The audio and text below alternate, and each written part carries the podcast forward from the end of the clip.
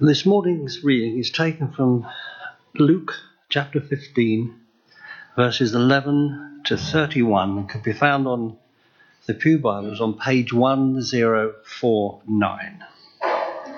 The parable of the lost son. Jesus continued, There was a man who had two sons. The younger one said to his father, Father, give me my share of the estate. So he divided his property between them. Not long after that, the younger son put together all he had and set off for a distant country, and there squandered his wealth in wild living. After he had spent everything, there was a severe famine in that whole country, and he began to be in need. So he went and hired himself out to a citizen of that country who sent him to his fields to feed pigs. He longed to fill his stomach with the pods that the pigs were eating, but no one gave him anything. When he came to his senses, he said, How many of my father's hired men have food to spare? And here am I, starving to death. I will set out and go back to my father and say to him, Father, I have sinned against heaven and against you. I am no longer worthy to be called your son. Make me like one of your hired men. So he got up and went to his father. But while he was still a long way off, his father saw him and was filled with compassion for him. He ran to his son, threw his arms around him, and kissed him. The son said to him, Father, I have sinned against heaven and against you. I'm no longer worthy to be called your son. But the father said to his servants, Quick, bring the best robe and put it on him.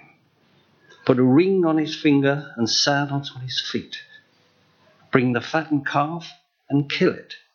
Let's have a feast and celebrate.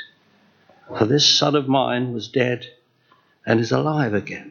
He was lost and is found. So they began to celebrate. Meanwhile, the older son was in the field.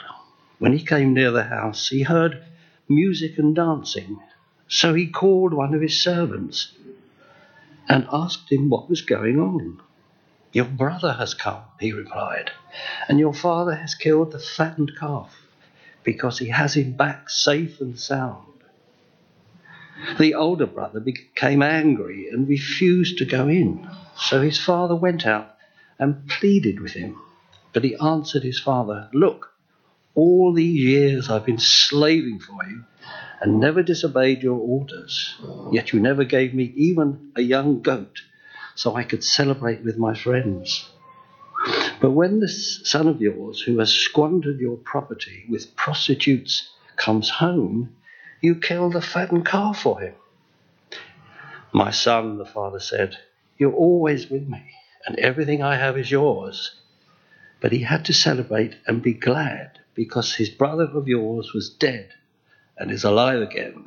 He was lost and is found.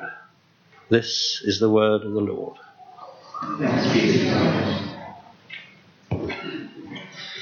Let's um, pray. Father, we thank you uh, for your word and even those passages that are uh, so familiar to us. We thank you that you reveal yourself through your word. And we pray that you do so afresh this morning in Jesus' name. Amen. So, a question for you What have a three leaf clover, Aquafresh toothpaste, and an egg got in common? They're all things that in the past I've tried to use to define the Trinity. Um, mainly when I was a bit younger and before I did theology and realised the flaws in those illustrations. And over the next uh, few weeks, we're going to be looking at uh, the Trinity of God Father, Son, and Holy Spirit, God three in one. Now, in our worship and in our understanding of God, we should never uh, separate them out. Uh, he has always been three. Uh, he will always be three in one, uh, one in three, however you want to rephrase it. Uh, and so we can't separate them and say that one is more important than the other because that's simply not true. Um, but for the sake of understanding the Trinity for the next few weeks, we will be separating them out. Um, but that's only from the point of view of understanding. And then uh, in a few weeks' time, we're going to be bringing the three uh, together. But you will find over the next few weeks that I don't think myself or any of the other people preaching on this will be able to refer to one without referring to the others. It's just not going to be possible because He is one God, three in one, who always has been, uh, always will be, ever the same God. But today we are looking at God as Father.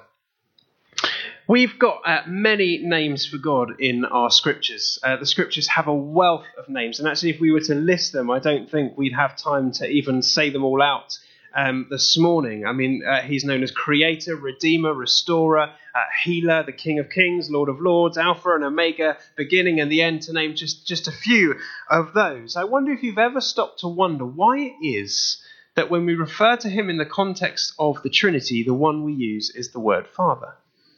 Why not Creator, Son, and Holy Spirit? Why not uh, Redeemer, Son, and Holy Spirit? Why not King of Kings and Son and Holy Spirit? Why is it we choose the word Father? Well, obviously, it's mainly because Jesus did, and we'll come to that in a moment. And the concept of God as Father isn't a new one, particularly. It's in the Old Testament as well. Uh, he is referred to as the Father of nations, the Father of Israel. Uh, there's a passage in Isaiah, which we didn't have read this morning, which, which says that you are the Father and we are the clay. You are the potter and we are the clay, it goes on to say uh, as well. And so the concept of God of Father isn't a new one. But something about Jesus radically shifted the way that we are able to relate to God as our Father. You see, the reality is, He has always been your Father, and you have always been His child. His people have always been His children, and He has always been their Father. But there's something about Jesus coming that created a shift in our relationship, in how people relate to the God in whose image they were made, to the one that we refer to as Lord and God. And He gave us not only the permission, but also the freedom and the right to be able to call God, the one who made everything, our Father. And I think that's quite an incredible thing. You may ask uh, about Jesus and, and what Jesus uh, came for. Now, Jesus did come to die for our sins, absolutely. He came that we may be forgiven. Yes, totally agree with that. He came that we may be uh, uh, set free, that we may have life in all its fullness. All of these things that uh, Jesus said he came to do. But the main question is well, why did he do that? And the ultimate answer is because there is a Father in heaven who loves you so much that he couldn't bear to be separated from you any longer and so Jesus was sent into the world. The reality is, God doesn't need you. He doesn't. God wouldn't cease to be God if he didn't have a relationship with you. He wouldn't be any less God. But he wants you. Because he's a loving heavenly Father, and you are his children. And so he longs for people to repent and to turn to Him because He knows that there is nothing better for us than Him. John Ortberg says that every soul is searching for a father. Every soul is searching for a father. Now, that seems like a really uh, strong phrase. You may have heard it phrased differently that we all have this God shaped hole in our lives. And until we find God, that hole will never be satisfied. But why is it that John Ortberg goes to separate it and to say that every soul is searching for a father? Uh, Bear Grylls does a similar thing, similar thing. I know he's not known to be a theologian, Bear Grylls, particularly like John Ortberg, but Bear Grylls is somebody that I admire quite a lot. Uh, those of you who don't know who he is, he's an adventurer. Uh, he was in the SAS, and now he teaches people how to survive in the wilderness. He has many TV shows, uh, an all-round manly man and a great bloke. And he is um, a Christian and an advocate of the Alpha Course. And um, when he came to faith at the age of 17, um, he was sat up in a tree, as only Bear Grylls would be, I think, um, having just suddenly lost a very close friend. And he said to God, and he'd been brought up with the Christian faith around him, but hadn't made a confession of faith himself. And he said to God, God, show me yourself as the Father I remember you to be. And from that moment onwards, he gave his life to the person of Jesus. And in an interview about that, about two years ago, he said this So often, we hide behind our yearning for love and acceptance with loads of complicated theological questions. But once all that is stripped away, what we really are is just somebody who wants to have a relationship with God the Father. When you strip all of that away, what we really are is just somebody who wants a relationship with God the Father. And why are they specifying God the Father? Well, it's because we're made in His image and we are His children. And we were separated from God at the fall. And it makes absolute sense that from the moment we're born, we have a longing in us to reconnect with the Father in whose image we are made. It makes perfect sense to me.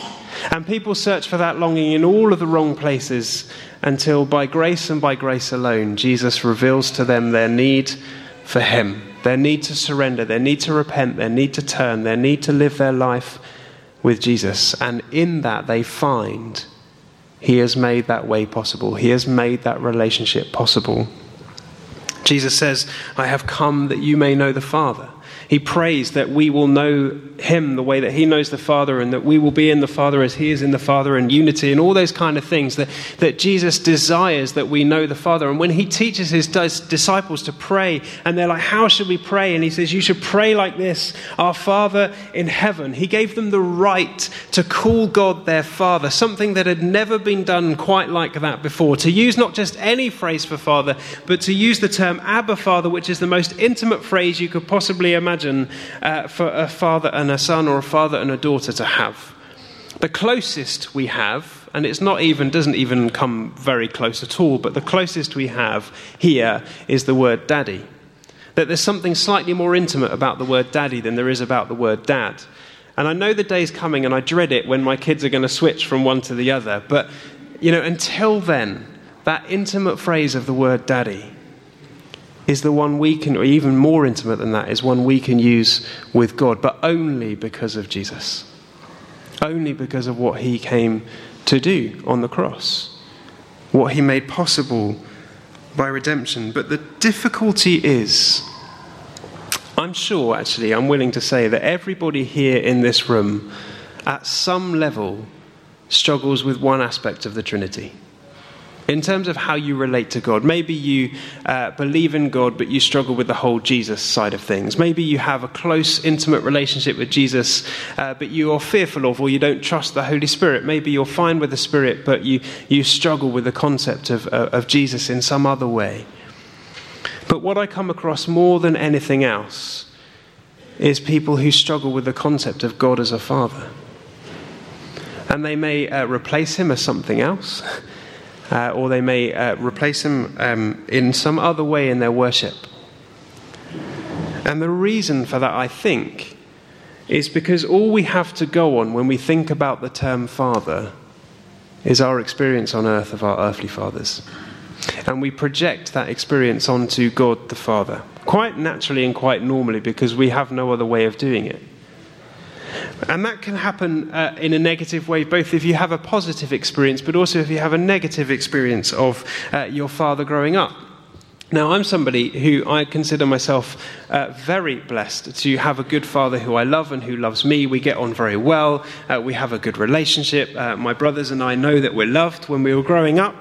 Um, uh, my dad worked a lot, but he more than made up for that time when he was around. And so I, I know that I'm very privileged and very blessed to have that kind of relationship with my dad. And one of the things that's great about my dad is that he lets whoever's in the front seat of the car, the front passenger seat of the car, choose the music, uh, which I think is a, is a very generous thing to do as a driver of a car. Now, normally that was my brother because he was the eldest, but uh, when I came to faith at the age of 16, uh, and I was the only one kind of left in the house, I sat in the front of the car more often, and my music suddenly changed from Queen, which he loved, uh, to worship music, which was completely alien to him. Uh, and I remember uh, one day, on the way to bowling, probably, because that's where we were often going together, uh, the Father song by Matt Redman came on. And I was singing that song. I don't know if you know that song, but it talks about God being this perfect Father. And I remember stopping singing and thinking, I wonder how this makes my dad feel right now. That I'm singing that suddenly there's a father who's better than even him.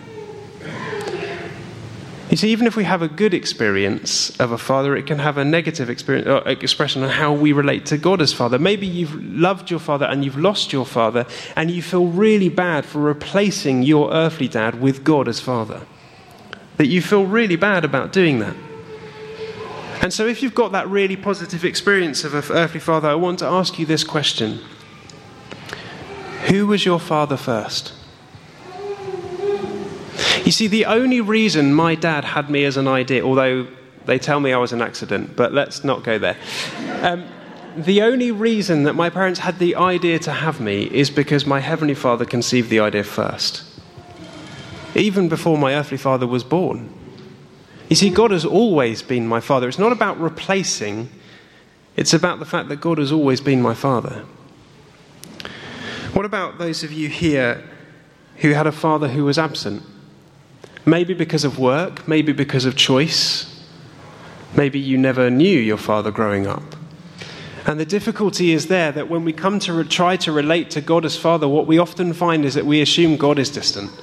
God just isn't around for me. He doesn't have time for me. He doesn't have space for me. He's too busy with other people with more important things going on in their lives than me. And we can believe and project that lie onto God because that's our experience. But it's not who God is. God is always present. God is always close. God always has time for you. Do you know what? That when you pray to God, you have His full attention. You are His absolute priority in that moment. Because He is a perfect Father. He's not like the Father who was absent and distant. He's perfect and always with us. For those of you, and this is a tricky one, I will confess, for those of you who had an abusive father growing up, a father who didn't treat you as you know a father should treat you, well, the first thing I just feel whenever I, I speak on this subject that I, I, need to repent on behalf of all fathers. I don't know if you can do that kind of thing, but nothing breaks my heart more than hearing of a man abusing the gift that God has given them to be the father of a child and abusing that right. Nothing breaks my heart more, and I believe it grieves God heart, God's heart too. And if you've grown up in that environment and are aware this is a very difficult thing to con- con- uh, conceive, and this whole relating to God as Father can be a very painful thing.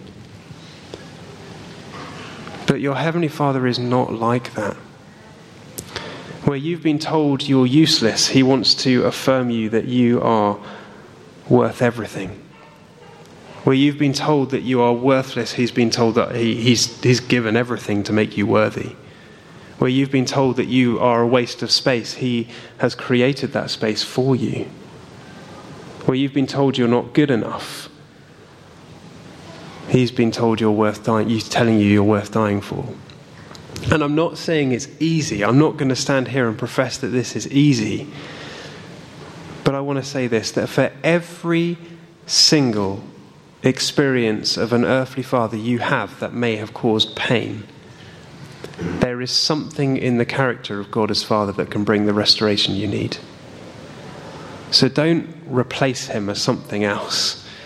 See him as the Father he longs to be for you and allow Him to do that work within you. Some of you may need more than that. Some of you may need uh, counseling to help you do that, or a trusted Christian friend, or uh, somebody else to share it with, and do that if you feel that's something you need. But I can almost guarantee that there is something in the character of God as Father that can bring the restoration you need because He is not like any earthly father, good or bad. He is a perfect Father who loves you with an unfailing love.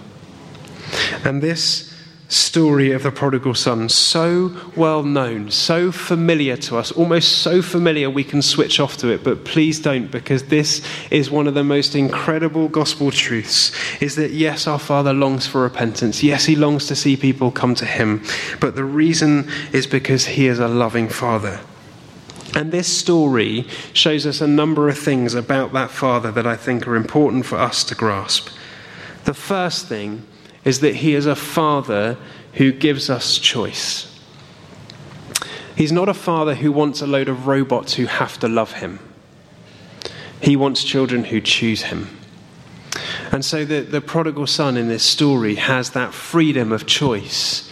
And at first he makes the wrong choice, as all of us do. But then he makes the right choice and he seeks to go back to the Father. But God gave him that choice.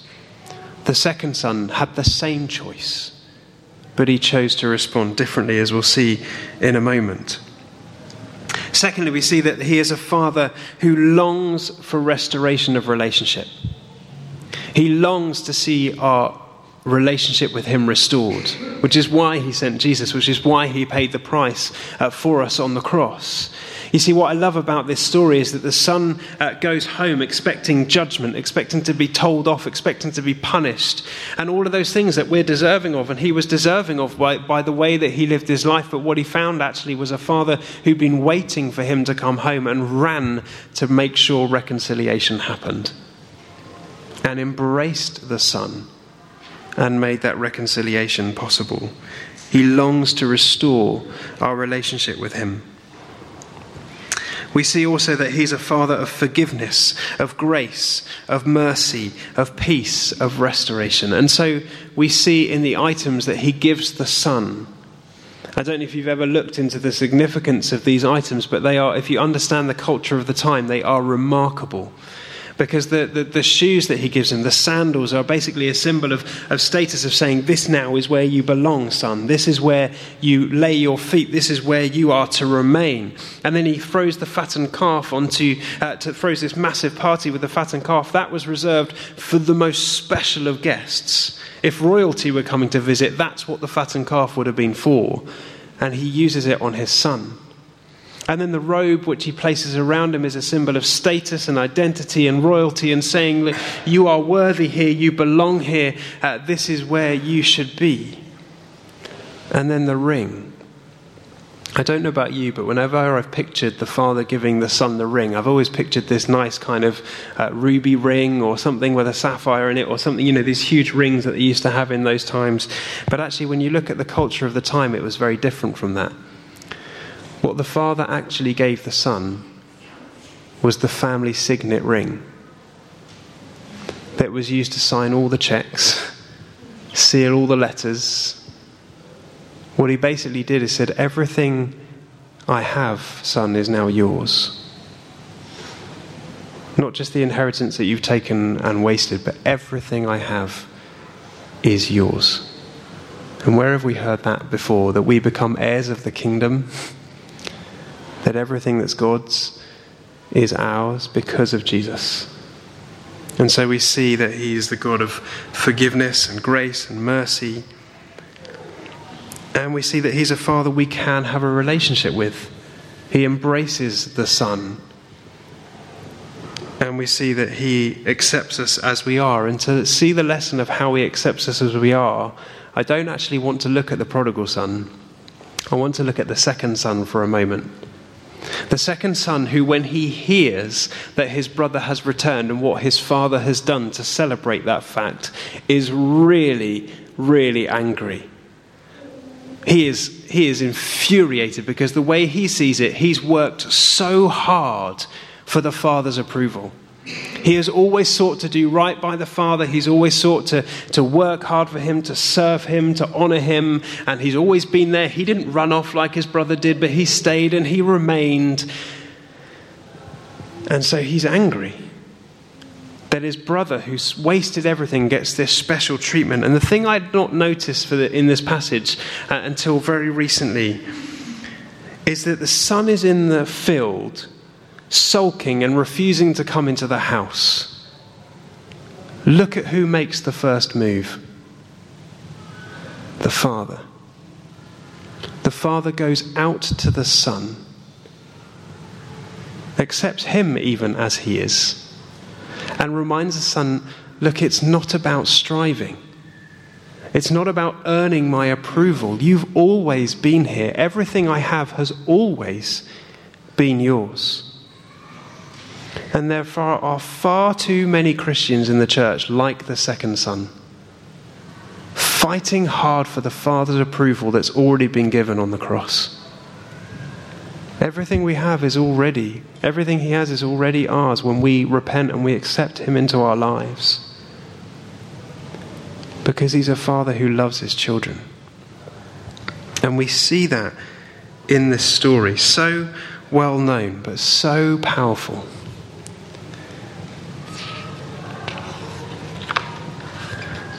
I don't know where you are in your relationship with God the Father specifically. I don't know how easy you find it to call him Father. I don't know what baggage comes with that word for you, whether negative or positive. But what I do know is that I have found God the Father to be perfect to be trustworthy, to be good, to be loving, gracious, merciful, and everything we read about him to be in his word. And if you struggle with the concept of God the Father, I hope on some level you're fine with Jesus. And you trust that Jesus is not a liar. So if Jesus tells us that the Father loves us, then believe his words and respond to them and make it your priority this week, this year, to know the Father better, to know His love for you better. And sometimes that might mean surrendering things, it might mean laying things down in order to turn to Him. But the one thing I've learned is that there is no better place to view life, to view the circumstances of life, the struggles of life, the joys of life, the challenges of life, the pain of life, there's no better place to view that than from the lap of Father God. No better place. Because it's in that place all our true perspective is found. As beloved, chosen, adopted, won for, bought at a price for, children of a loving Heavenly Father. So may we know Him better and may we show Him better to the world around us. Amen.